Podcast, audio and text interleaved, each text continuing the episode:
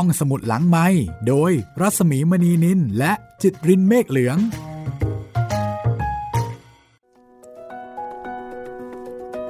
ได้เวลาของห้องสมุดหลังใหม่มาอีกแล้วค่ะ สวัสดีค่ะคุณจิตริน สวัสดีครับพี่หมีครับ วันนี้เรากลับมาที่บ้านไผ่แดงเป็นครั้งที่ 11 ค่ะ ครับผม กับผลงานของหม่อมราชวงศ์คือกริชปราโมทเรื่องราวของสมภารกลางแล้วก็นายแกว่นนะคะ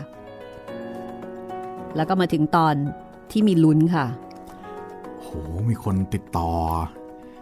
เหมือนเหมือนกับว่ามีพรรคคอมมิวนิสต์ติดต่อมา ลักษณะนั้น อารมณ์แบบเลือกให้เป็นตัวแทน ใช่ โอ้โห ได้ไปฝึกวิชาที่โซเวียต ถ้าเป็นสมัยนี้ก็ต้องบอกว่าได้รับคัดเลือกให้เข้าเหมืออนบรม หรือว่าเข้าหลักสูตรเหมือนได้ทุน เป็นตัวแทนประมาณอะไรนั้นประมาณนั้นนะคะ ครับ มันเท่ตรงที่เป็นตัวแทนนี่แหละ แล้วมันก็เป็นความใฝ่ฝันของเด็กแกว่นอยู่แล้วด้วย เพิ่งจะพูดยังไม่ทันจะขาดคำเลยโอ้มาทันที อะไรจะขนาดนั้นนะคะ พูดถึงขั้นว่า ทิ้งลูกทิ้งเมียก็ได้อ่ายอมไป จัดให้เลย เพราะว่าในจดหมายนั้นบอกว่าเป็นการไปแบบไม่มีกำหนด ใช่ เอาละสิ แต่ก่อนไปนี่ โอ้โหเจอ กับข้าวเมียรักเข้าไป เจอต้มโครงใช่ครับเฮ้ยตายแล้วรัสเซียจะมีกินไหมเนี่ยแล้วก็นึกถึงลูกด้วย โอ้ ไอ้แก้ว จะเป็นยังไงนาะไม่มีพ่อ กว่าจะกลับมา ไอ้แก้วจะจำได้ไหมครับ กับสภาพความเป็นจริงหลายๆ อย่างทำให้แกว่นต้องคิดหนัก แม้ว่าก่อนหน้านี้เนี่ยจะสามารถตัดสินใจไปได้ทันทีว่า โอ๊ยสบาย เรื่องเล็กลูกเมียเนี่ยไม่มีปัญหา นี่ถึงขั้นต้อง รีบไปหาสมภารเลย ไปวัดไผ่แดง เออก็แปลกดีนะ ทั้งๆทที่ปกติปกก็คุยกันไม่ค่อยจะลงรอยกันอยู่แล้ว ค่อนข้างจะปฏิเสธศาสนาพอสมควร แต่ว่าไม่ปฏิเสธคนเนาะใช่ คือยังไงก็ยังเป็นเพื่อน ยังไงก็ยังเป็นเหมือนกับเป็นไอ้กลางคนเดิมอะครับ แต่ว่าปัจจุบันนี้เป็นสมภารกลาง แต่ก็ยังเป็นเพื่อนเหมือนเดิม ก็เป็นความสัมพันธ์ที่แปลกๆดีเหมือนกันนะครับ คู่กัดกันที่สุดเลย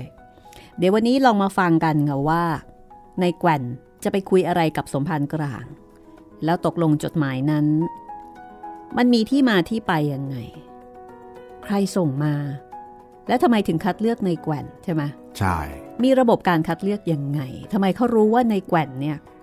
เป็นตัวเอของที่นี่ หรือจริงๆแล้ว มีอะไรเบื้องหลังหรือเปล่า ต้องติดตามค่ะ คุณสามารถติดตามห้องสมุดหลังใหม่กับไผ่แดง แล้วก็กับเรื่องอื่น ๆ ได้อีกเยอะแยะมากมายในหลาย ๆ แพลตฟอร์มนะคะ ครับผมทั้งทางเว็บไซต์แล้วก็แอปพลิเคชันของไทย PBS Podcast นะครับ ทาง Spotify ทาง Podbean ทาง Google Podcast แล้วก็ทาง YouTube ด้วยนะครับสำหรับทาง YouTube ตอนนี้ครับพี่ ค่ะ เราใกล้จะจบสยามคือบ้านของเราแล้วครับ โอ้แล้วต่อไปคุณจิตรินจะเอาอะไรลงคะ ต่อไปเตรียมอาณาจักรปลาทองมาขั้นสั้น ๆ ครับพี่ เพื่อที่จะรอเรื่องยาวอีกเรื่องหนึ่งอ๋อซึ่งคิดว่าะน่าจะเป็น ถ้าไม่ผิดพลาดก็น่าจะเป็น ดวงตากระต่ายครับพี่ดวงตากระต่ายนี่น่าฟังมาก ๆ เลยค่ะ ครับ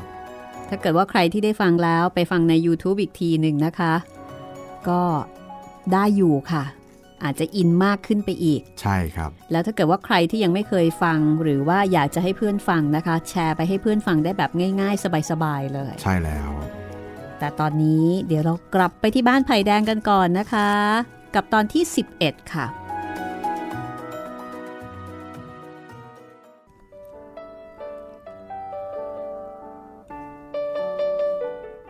ตอนนั้นสมพันธ์กลางเพิ่งจะฉันเช้าเสร็จพอดี พอแกว่นโผล่ขึ้นมาบนกุฏิในแกว่นก็เป็นฝ่ายเอ่ยขึ้นก่อนว่า สมภารฉันมาวันนี้อยากจะขอพูดกับสมภารอย่างคนพูดกับคน ไม่ใช่พูดอย่างคนพูดกับพระ สมพันธ์กลางมองหน้าเพื่อนรักอย่างพินิษพิเคราะห์ เริ่มต้นจะพูดก็ผิดเสียแล้วแกวน เพราะพระมาจากไหนก็ไม่รู้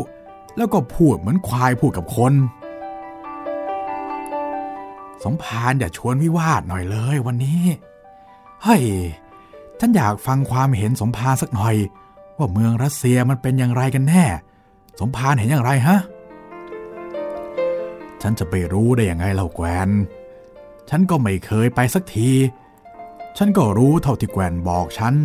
หรือเคยเอาหนังสือมาให้อ่านเท่านั้นเอง แกวนเสียอีกดูจะรู้เรื่องมากกว่าฉัน ข้อนั้นก็เป็นธรรมดา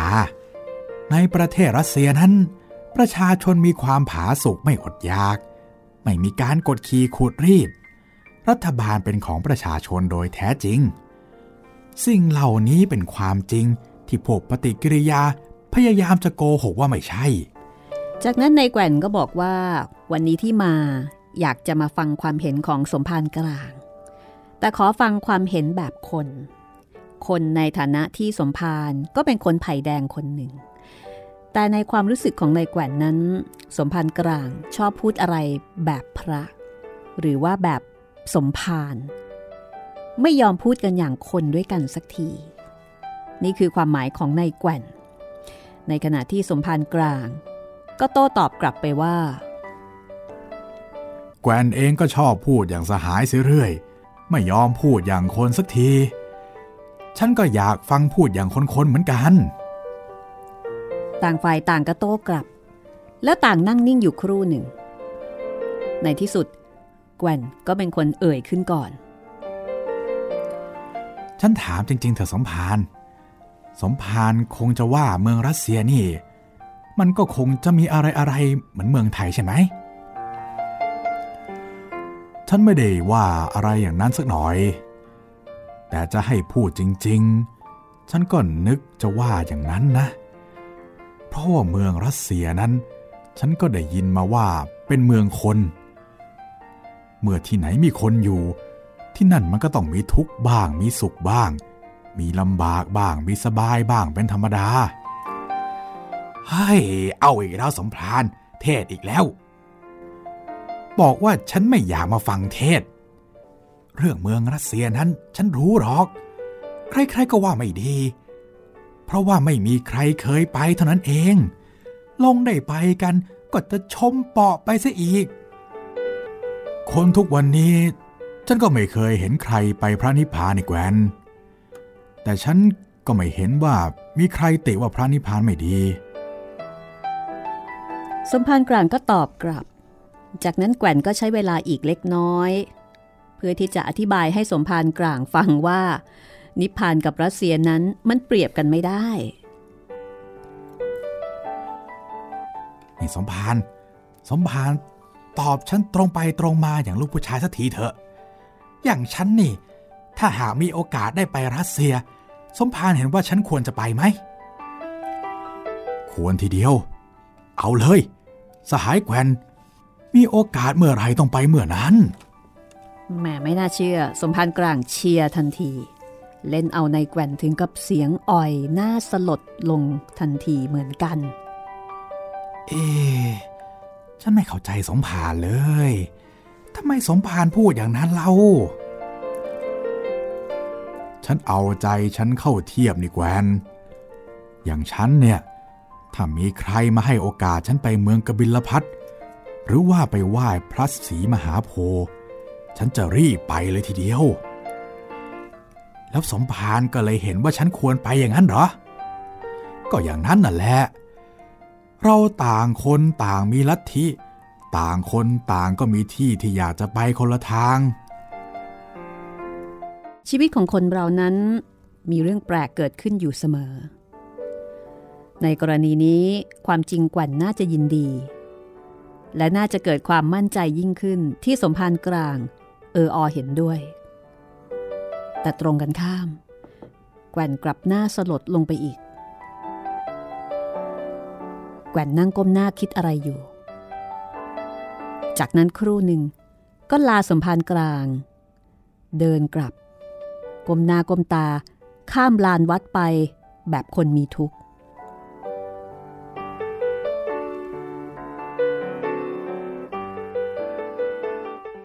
ในขณะที่สมภารกลางเดินหัวเราะกึกๆ อย่างสบายใจ เดินเข้าไปในโบสถ์พอลงกราบพระแล้ว สมภารก็พูดกับหลวงพ่อพระประธานว่า เห็นไหมหลวงพ่อครับ ยังเจ้าแกวนนี่ต้องสอนกันเสียบ้าง บ้านเมืองของมันอยู่สบายๆมันไม่ชอบ เห่อเหิมอยากจะไปอยู่ที่อื่น พอเอาจริงเข้า ก็คิดถึงลูกถึงเมียไม่อยากไป แต่ใจหนึ่งก็ยังไม่หมดกิเลส เมื่อกี้เจ้าแกวนมาหาผม อยากจะให้ผมห้าม เพราะมันไม่กล้าห้ามตัวเอง ผมก็เลยหนุนส่งไปเลย ทีนี้สนุกละ ดูทีหรือมันจะทำยังไง ป่านนี้เจ้าแกวนมันคงคิดไม่ตกกลุ่มใจแย่เลย ผมไม่อยากตกที่นั่งเจ้าแกวนเลย ผมบอกจริง ๆ ฉันก็ไม่อยากตกที่นั่งสมภาเลย บอกจริงๆ คนที่ทำบาปทำกรรม ใจชั่วหยาบมาก ไม่น่าสบายเลย เอาทำไมล่ะขอรับทำไมเสียอีกล่ะ มีอย่างหรือลุกขึ้นเขียนจดหมายบ้าๆอะไรก็ไม่รู้ แล้วลงทุนลงแรงทอไปถึงกรุงเทพ เจ้าแกว่นกับผมมันเป็นเพื่อนเก่ากันขอรับหลวงพ่อ เออผมนึกว่าจะล้อมันเล่นสนุกสนุกเท่านั้นเอง การล้อกันนั้นไม่เป็นไรหรอก ถ้าฝ่ายที่ถูกล้อไม่เกิดทุกข์ และคนล้อไม่ดีใจในเมื่ออีกฝ่ายหนึ่งเกิดทุกข์ สมพันธ์กลางได้ฟังก็ก้มหน้านิ่ง ในใจนั้นนึกว่า โทษของตัวนั้น หนัก คงจะต้องอยู่กรรมทรมานตัวให้เข็ด รุ่งขึ้น สมพันธ์กลางก็มีธุระที่จะต้องไปกรุงเทพอีก และรุ่งขึ้นอีกวันหนึ่ง แก่นก็ได้รับจดหมายอีกฉบับหนึ่ง มีข้อความว่า สหาย เรารู้สึกเสียใจ ที่จะต้องแจ้งให้สหายทราบว่า บัดนี้มีความจำเป็นบางประการ ที่ทำให้แผนการของเราต้องเปลี่ยนแปลงไป การเดินทางของสหายจำเป็นต้องงด ขณะนี้ขอให้สหายอยู่ที่เดิม และรักษาอุดมการของเราไว้ต่อไป อีกสองสาวันต่อมา สมพันธ์กลาง เขาไปทำความสะอาดในโบสถ์เห็นพวงมาลัยเปียแก้บนวางอยู่หน้าพระหลายพวง ไม่ทราบว่าใครมาแก้บนอะไรไว้ สมพันธ์กลางเหลือบตาดูหลวงพ่อพระประธานอย่างเกรงเกรงก็เห็นหลวงพ่อนั่งยิ้มเฉยอยู่ ไม่พูดจาว่าอะไร แม้แต่คำเดียว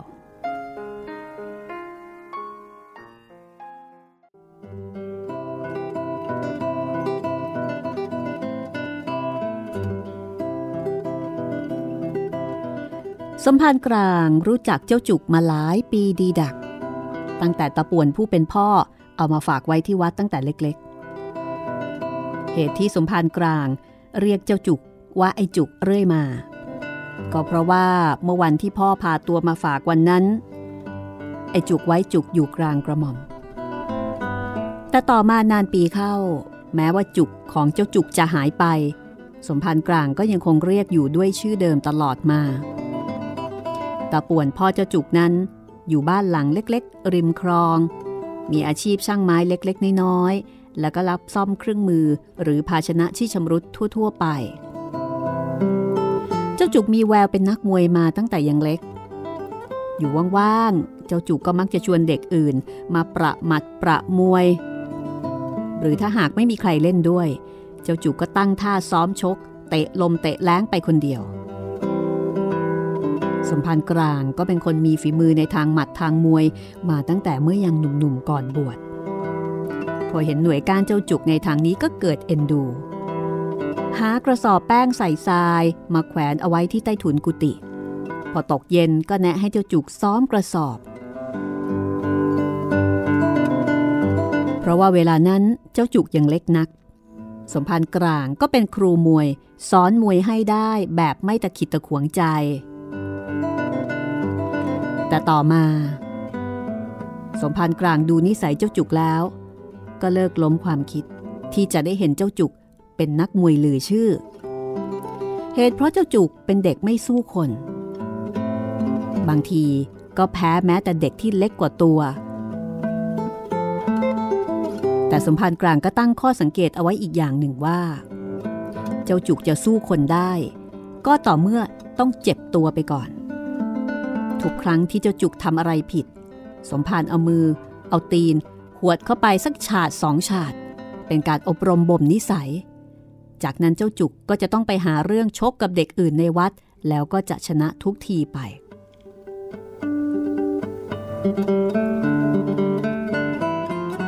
พอเจ้าจุกเติบโตเป็นหนุ่ม ก็หายหน้าไปจากไผ่แดงพักหนึ่ง เห็นว่าไปรับจ้างทำงานในกรุงเทพ แต่แล้วเจ้าจุกก็กลับมาไผ่แดง เป็นหนุ่มชะกันเต็มตัว เมื่อกลับมาถึงไผ่แดง เจ้าจุกก็ไม่ได้ทอดทิ้งอาจารย์ ยังคงไปมาหาสู่สมภารกลางที่วัดอยู่เสมอ บางทีก็มานอนค้างที่วัดหลายหลายวัน แล้วพอตกบ่ายลง เจ้าจุกก็กระโดดเชือก ชกลมซ้อมมวยตามแบบที่ไปจำเข้ามาจากกรุงเทพ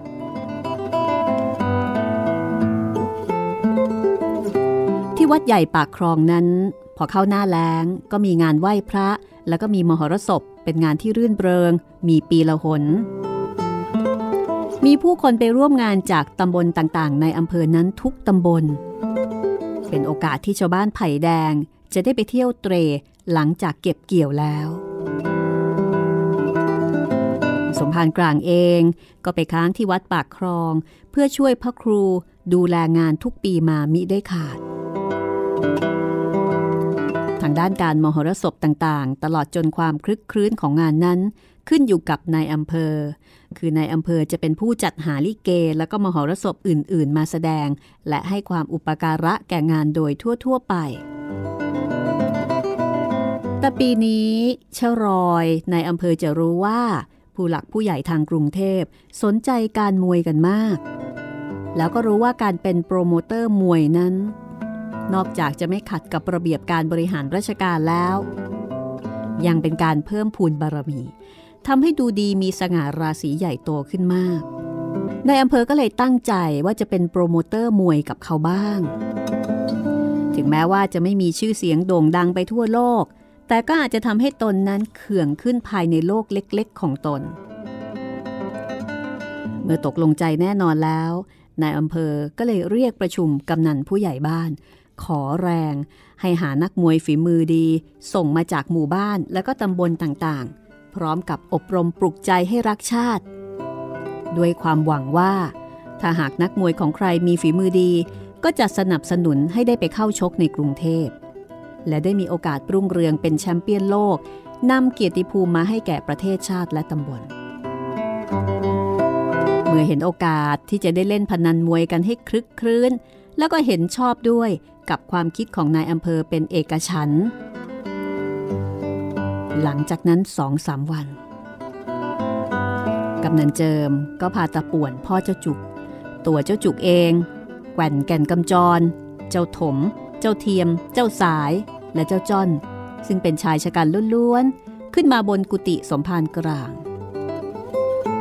กำนันเจิมก็เอ่ยอารามพบท ท้าความไปถึงความประสงค์ของนายอำเภอ ที่จะให้ไผ่แดง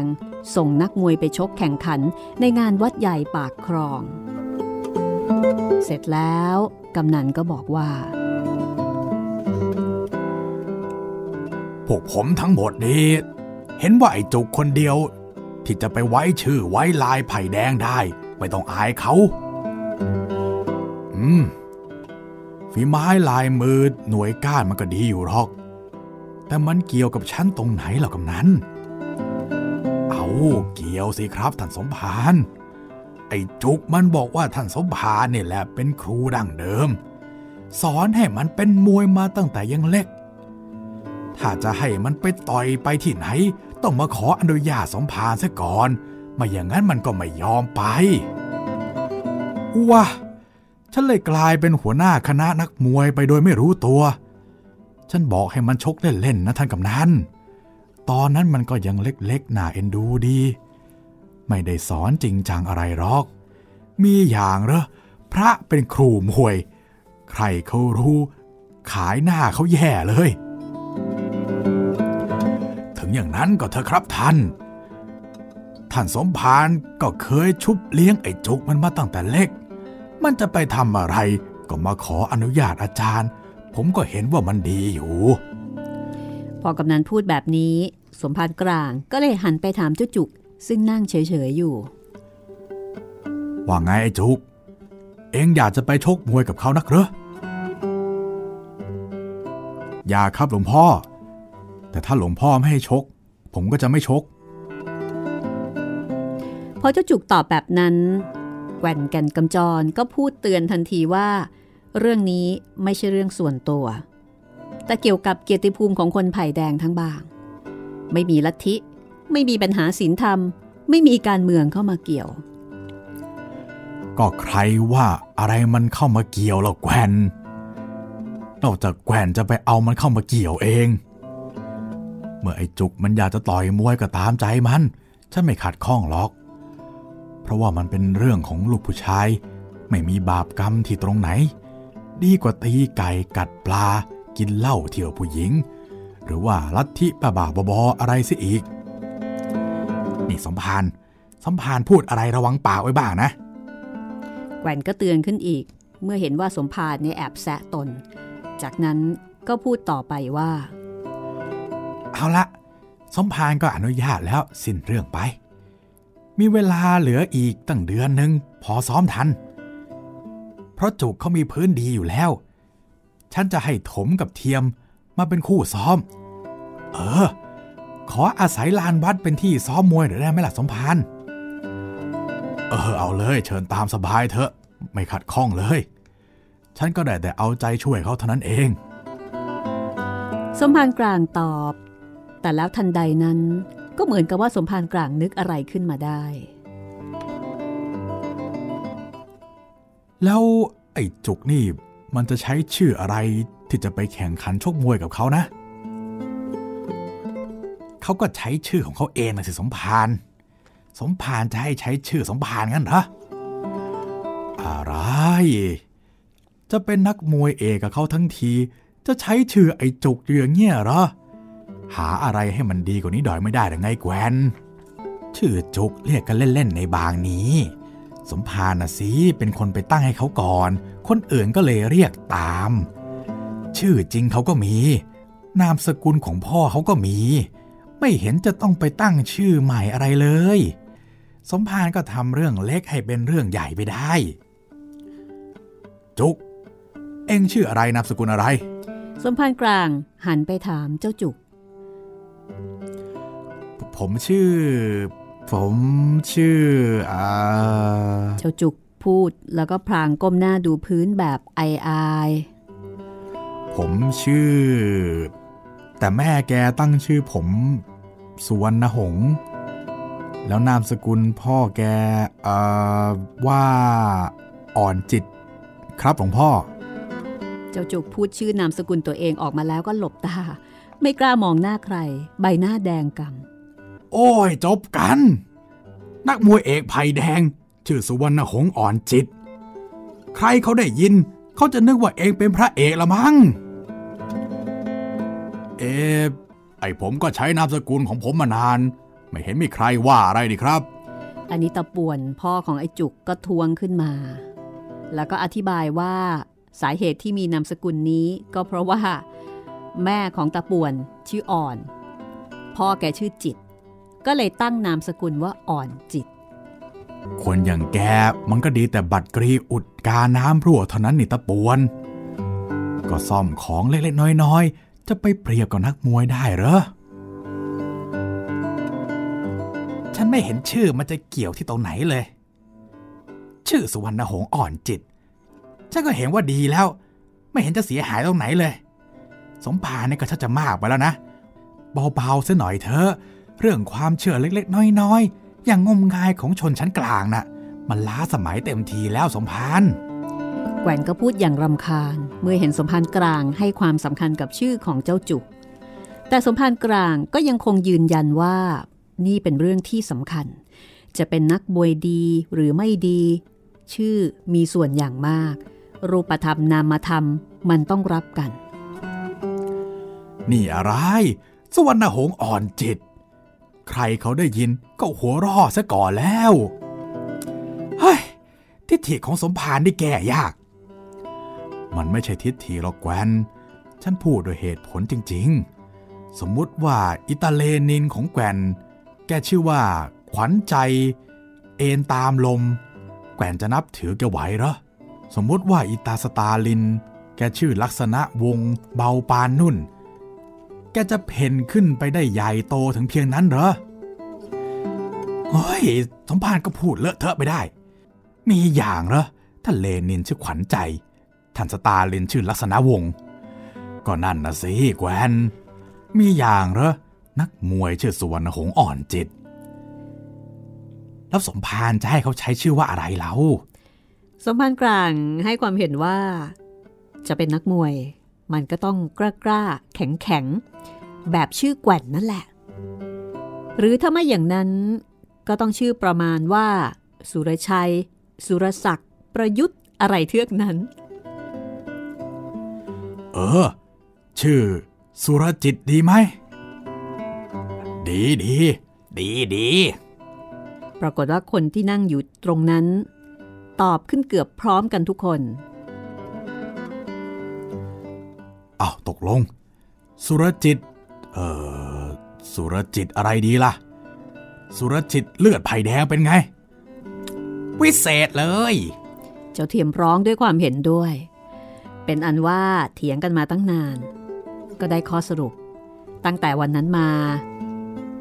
ไผ่แดงก็เลยมีนักมวยเอกประจำตำบล ชื่อว่า สุรจิตเลือดไผ่แดง และบางไผ่แดงนั้นก็เกิดอาการเชียร์สุรจิตไปทั่วทั้งบาง ในระยะเดือนหนึ่งที่ติดตามมา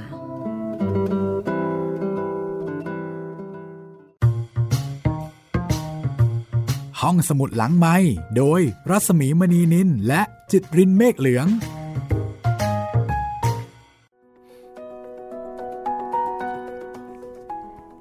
เป็นยังไงบ้างคะสำหรับตอนนี้ มีใครรู้สึกแปลกๆกับ สุวรรณหงส์อ่อนจิตไหมครับคำตรงที่บอกว่า ถ้าเลนินชื่อขวัญใจสตาลินชื่อลักษณะวงศ์สุวรรณหงส์อ่อนจิตนี่ฟังชื่อแล้วก็ เออ น่าจะเก่งแล้วเนาะแต่จริง ๆ มันก็มีผลนะครับ เพราะว่าชื่อของนักมวยก็จะต้องตั้งให้ดูฮึกเหิมจริง ๆ มันก็เป็นผลทางจิตวิทยา ใช่ คืออย่างน้อยๆถ้าเกิดว่าชื่อไม่ฮึกเหิม ก็อย่าชื่ออะไรแบบเนี้ย ใช่ มันดูสุแบบวรรณโอ้หบังนส์อ่อนจิตบันทอนตัวเองเหลือเกิน ยังไม่ทันชก มันก็ไม่แย่ละ มันมีที่ไหนสุวรรณหงส์อ่อนจิตโหถ้าถ้าเป็นนักบวยสมัยก่อนอย่างอ่าปัจจุบันก็จะใช้ชื่อค่ายนะพี่อ่าฮะบัวขาว อ่าอาปอปามุกอ่าอ่าอา แสนชัยมวยไทยยิม ชื่อก็จะประมาณนี้ใช่นะครับสมัยก่อนนู้นเนี่ยเขาทรายกาแล็กซี่เงี้ยโอ้โหอ่ามันใช่ดูแบบค่ายยิ่งใหญ่ Galaxy ดูหนักดูแบบใช่ดูยิ่งใหญ่อะแล้วชื่อหน้าก็ต้องแบบสุดสาครอย่างเงี้ยอ่าอื้อหือไซโยกเงี้ยโอ้โห อันนี้นี่สุวรรณหสงวนส์หงส์อ่อนจิตตายน้ำมันลิเกขอโทษครับขออภัยก็ในนี้ก็เขาก็บอกไงว่า ใครได้ยินเข้าเอ่อใครได้ยินเข้าเนี่ยก็จะคิดว่าเป็นพระเอกใช่ไหมใช่เหมือนกับอารมณ์เป็นพระเอกลิเกอะไรทำนองนั้น ก็สรุปว่าได้ชื่อสุรจิตเลือดไผ่แดงแหมมันค่อยน่าเชียร์หน่อยนะ เดี๋ยวตอนต่อไปช่วงต่อไปค่ะ เรามาติดตามเชียร์สุรจิตเลือดไผ่แดงนะคะหรือว่าคุณสุวรรณหงส์อ่อนจิต คุณกำลังติดตามไผ่แดงนะคะ กับบทที่มีชื่อว่า เพื่อเกียรติภูมิครับพี่อ่าเพื่อเกียรติภูมินะคะ ก็เพื่อเกียรติภูมิของชาวไผ่แดงนี่แหละค่ะ โดยมีสุรจิตเลือดไผ่แดง หรือว่าสุวรรณหงส์อ่อนจิตนี่เป็นตัวแทนเรื่องราวจะเป็นอย่างไรก็เดี๋ยวติดตามกันนะคะ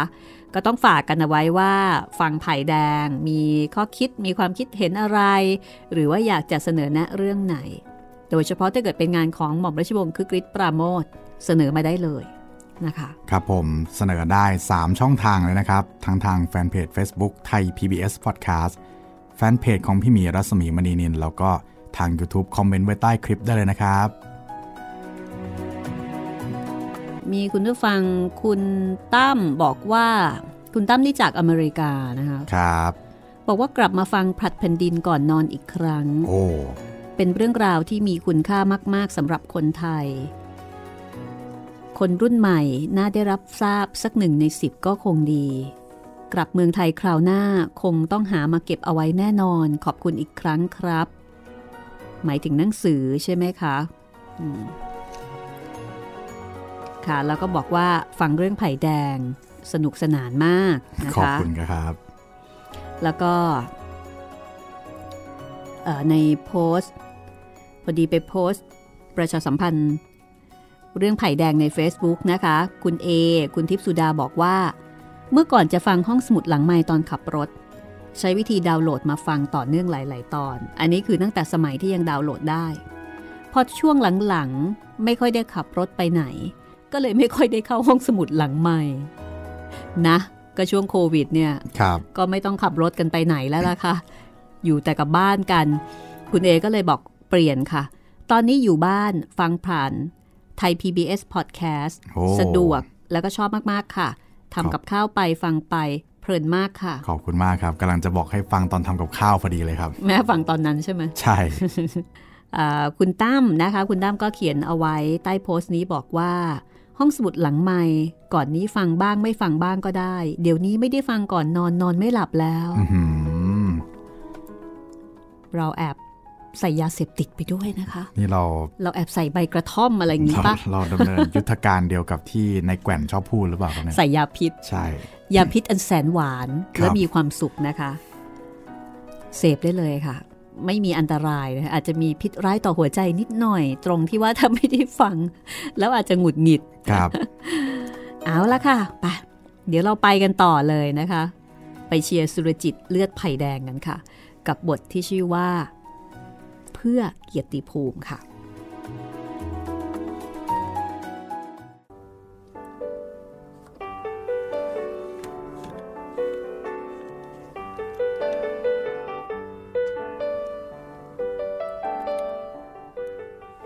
อันที่จริงแล้ว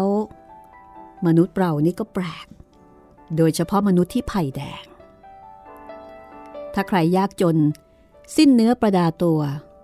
หรือว่าเป็นโรคที่น่ารังเกียจ เช่น โรคเรื้อน เวลาไปทางไหน แทนที่จะมีคนเมตตากลับมีแต่คนคอยขับไล่ใส่ส่ง แต่ถ้าใครมีทีท่าออกมาว่าจะมีอนาคตอันรุ่งเรือง คนอื่นก็มักจะเข้ามาให้ความช่วยเหลืออุปการะ เจ้าจุก หรือสุรจิตเลือดไผ่แดงก็เป็นเช่นนี้ เมื่อปรากฏว่า ในการซ้อมมวยเพื่อเข้าแข่งขัน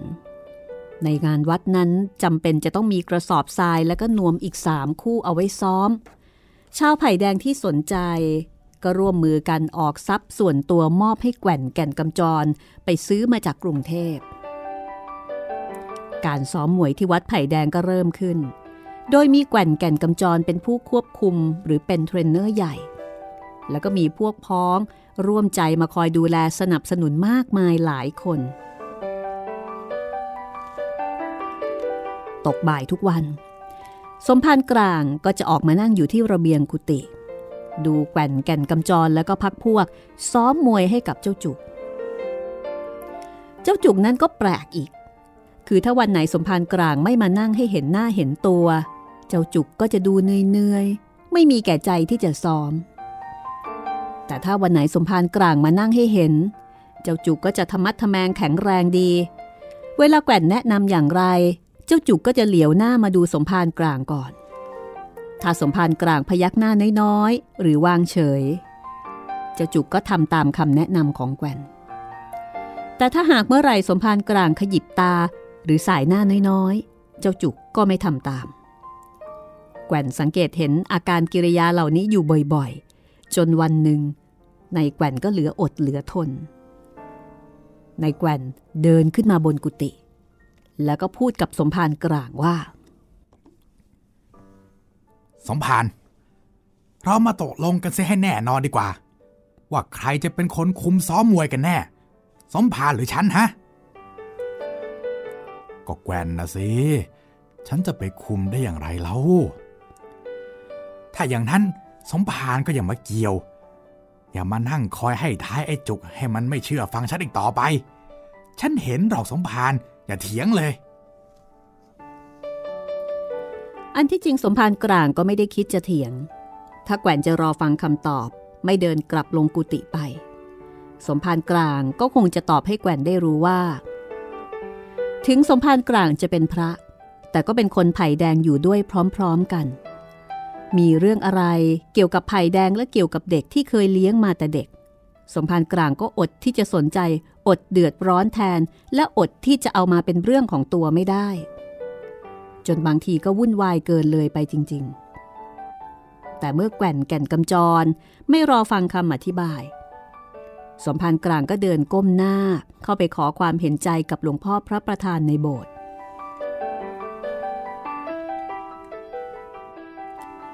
หลวงพ่อครับ ไอการเป็นพระนี่ บางเวลามันก็ยากไม่น้อยทีเดียวนะขอรับ สมภารกลางเอ่ยขึ้นก่อน ยากสิสมภารแต่เพราะยากนั่นแหละ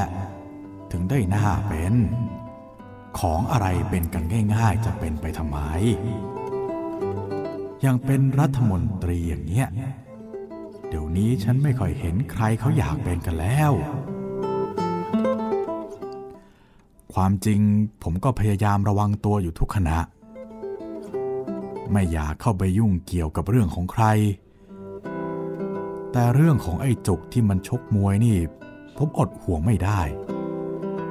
เพราะผมเคยเลี้ยงมันมาแต่เล็ก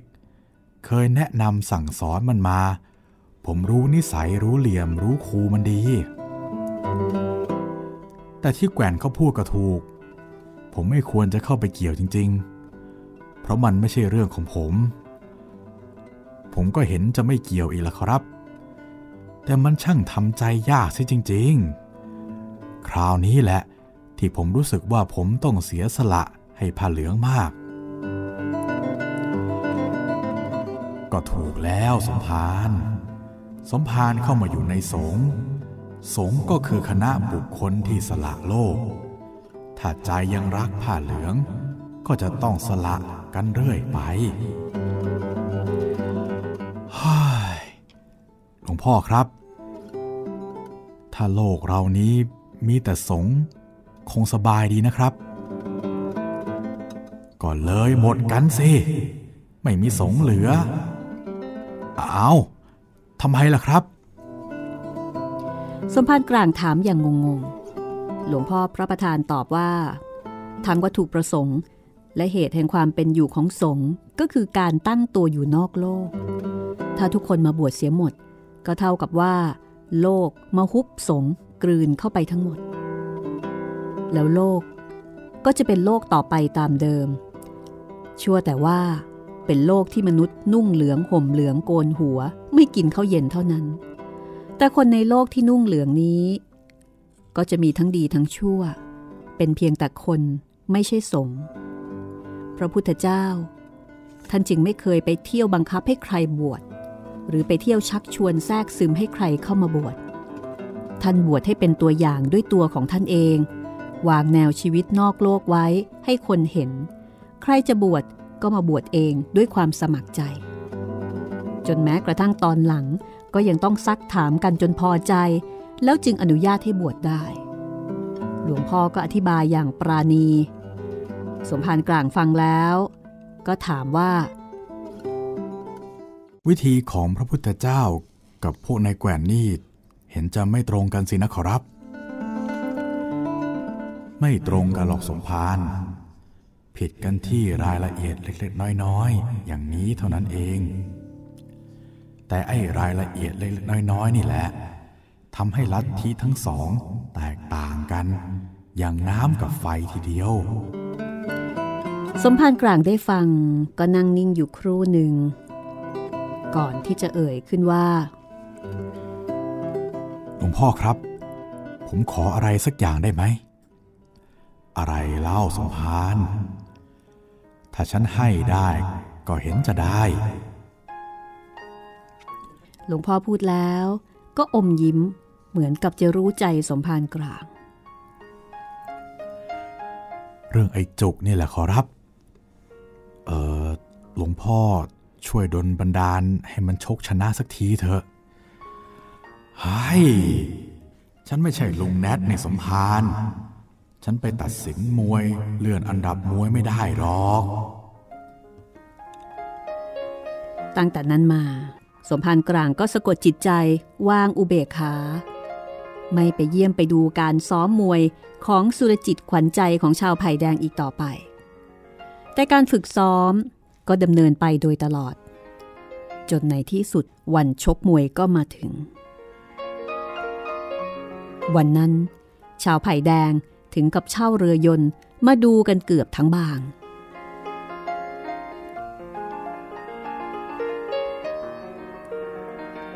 สมพันธ์กลาง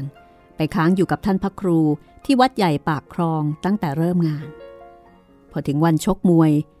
เห็นหน้าคนไผ่แดงมาเดินเที่ยวงานกันตั้งแต่เช้า สมภารกลางก็ใจคอเต้นตึกตักชอบกลพอตกบ่ายเข้า สมภารกลางก็หลบเข้าไปนั่งสงบอารมณ์ อยู่ในกุฏิท่านพระครู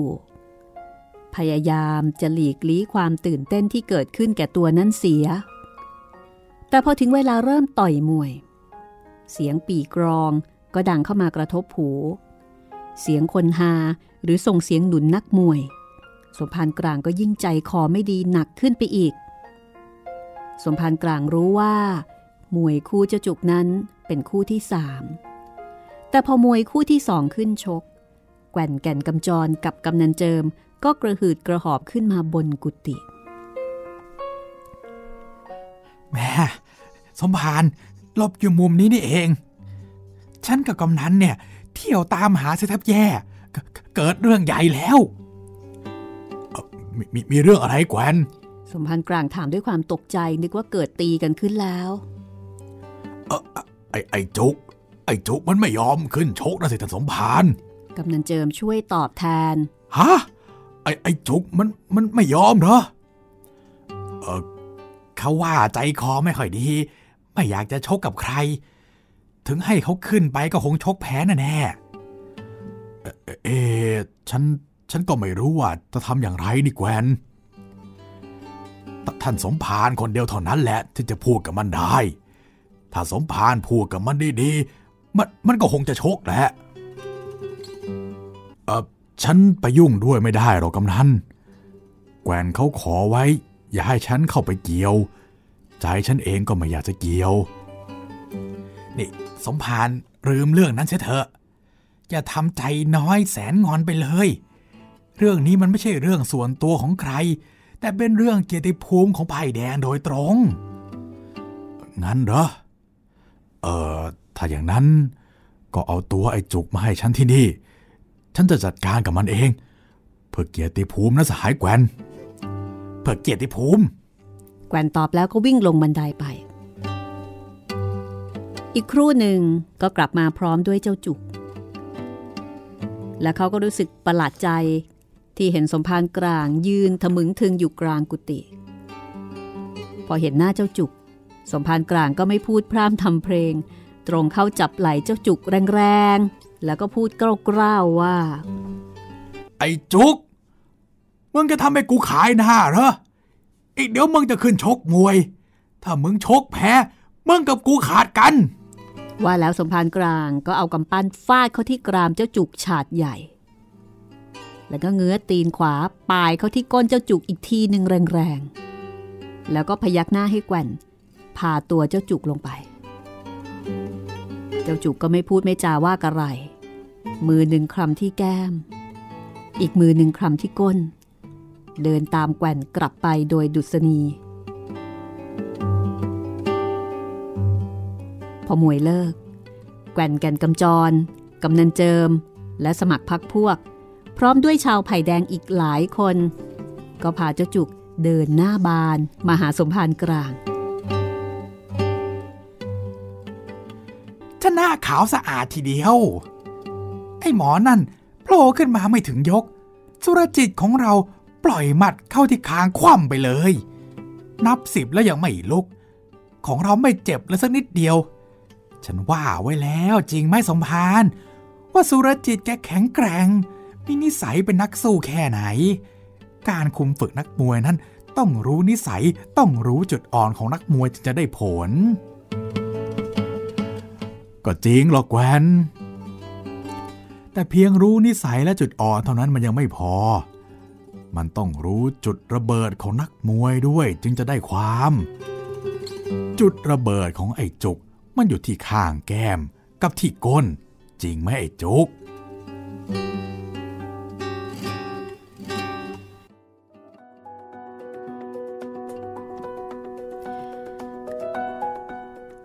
จุดระเบิด เพิ่งเคยได้ยินคำนี้นะคะ จุดระเบิดของนักมวย ไม่แน่ใจว่านักมวยทุกคนนี่มีจุดระเบิดหรือเปล่า แต่ไอ้จุกเนี่ยมีแน่ๆ ถ้าไม่อย่างนั้นชกไม่ออก มันน่าจะเป็นที่กระตุ้นอะนะพี่แบบ เอ้ย รู้ว่าตรงนี้ต้องกระตุ้นตรงนี้อะไรอย่างเงี้ยแต่ก็กระตุ้นแรงกันนะพี่ คือจริงๆไอ้จุกเนี่ยไม่ได้มีธรรมชาติของนักมวย ครับ เป็นคนที่ไม่อยากสู้ใคร ก็ธรรมดาธรรมดา เออ คือไม่อยากสู้ใครถ้าไม่จำเป็น แต่ถ้าเกิดว่าจำเป็นแล้วจำเป็นหรือว่าถูกกระตุ้นขึ้นมาเนี่ยอือหือมีทักษะและมีฝีมือ เออ มันก็เป็นนักมวยแปลกๆอยู่เหมือนกันนะ ครับ โอ้ นี่เข้าเข้าคางเลยทีเดียว แล้วก็สมพานกลางนี่ก็จัดหนักจัดเต็มเลยนะคะ ครับ ทางคำพูดฟาดปาบเขาให้ ผมกลัวจะน็อกก่อนขึ้นชกกันเลย แหมบทนี้นี่ฮาดีจริง ๆ เลย ครับผม เราเองก็ฮากันไปหลายยกเหมือนกันนะคะ ใช่ครับ ไม่ไม่รู้ว่า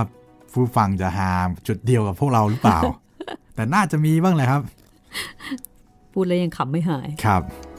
เทกระจายสำหรับบทต่อไปค่ะ จะชื่อว่าผิดสีอื้อหืออะไรผิดสีกันแน่เนี่ย ผิดไปจากสีอะไร นั่นนะสิครับ จะผิดจากสีเหลืองหรือผิดจากสีแดง หรือว่าจะมีสีอื่นอีกไหมครับ ติดตามฟังค่ะ กับบทประพันธ์ของหม่อมราชวงศ์คึกฤทธิ์ปราโมทนวนิยายเสียดสีสังคม การเมือง ซึ่งก็มีแง่คิดคิดไปได้หลายทางทีเดียวนะคะอ้ออีกอย่างหนึ่งก็คือมีการพูดถึงลุงแนทจำได้ไหมอ๋อครับลุงแนทที่หลวงพ่อพระประธานบอกว่า เอ๊ะสมภารนี่ เห็นฉันเป็นลุงแนทไปได้ อยู่ๆจะมาให้ฉันอวยให้เจ้าจุกเนี่ยมันชนะ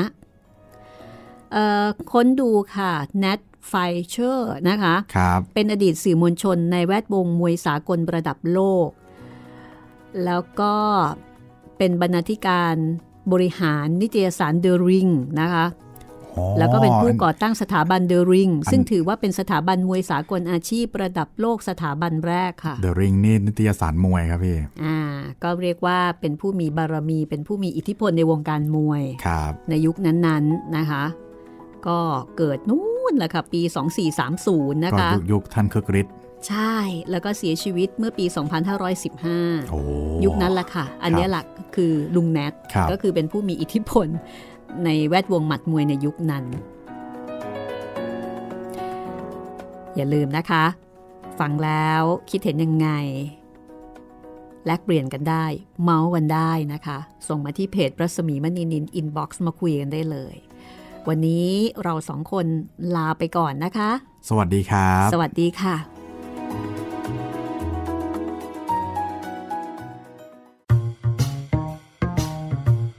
ห้องสมุดหลังไม้โดยรัสมีมณีนินและจิตรินเมฆเหลือง